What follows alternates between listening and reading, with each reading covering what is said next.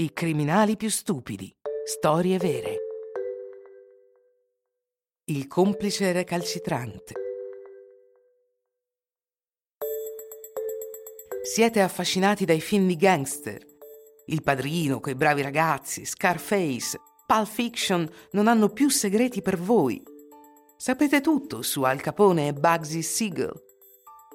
Bene, preparatevi a sentire le più, come dire, beh, le più imbarazzanti, le più spaventose e le più patetiche storie criminali. I malavitosi di cui vi parleremo sono più vicini a Rantanplan e Averell Dalton, il più stupido dei fratelli Dalton, che a Pablo Escobar.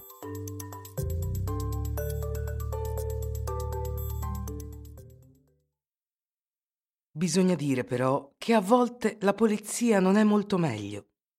Prendi la polizia di Detroit, in Michigan. Hanno a che fare con un intenso traffico di droga in certi quartieri e, per arrestare gli spacciatori, alcuni poliziotti si spingono davvero in là. Nel dodicesimo distretto, due di loro decidono di fingersi spacciatori di droga, sperando di arrestare i potenziali acquirenti. I due poliziotti sotto copertura stanno camminando lungo Andover Street, in un quartiere molto duro. Questa ampia strada è fiancheggiata da case di legno che hanno visto giorni migliori.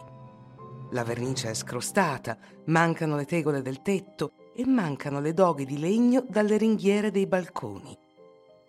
In questo 17 novembre le foglie vorticose fanno sembrare la strada ancora più sinistra.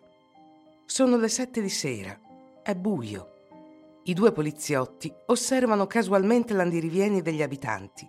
È allora che vedono arrivare due poliziotti pesantemente armati dell'undicesimo distretto.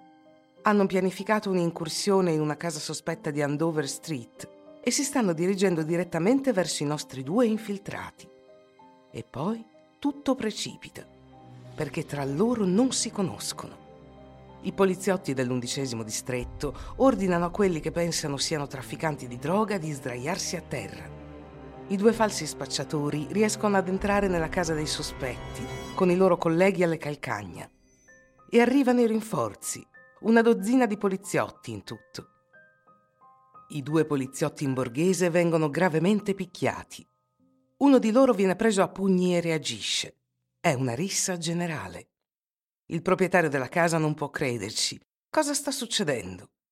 Infine, i poliziotti dell'undicesimo distretto hanno messo in difficoltà i due presunti spacciatori. Tutti sono molto nervosi. Al minimo allarme può partire un colpo di pistola.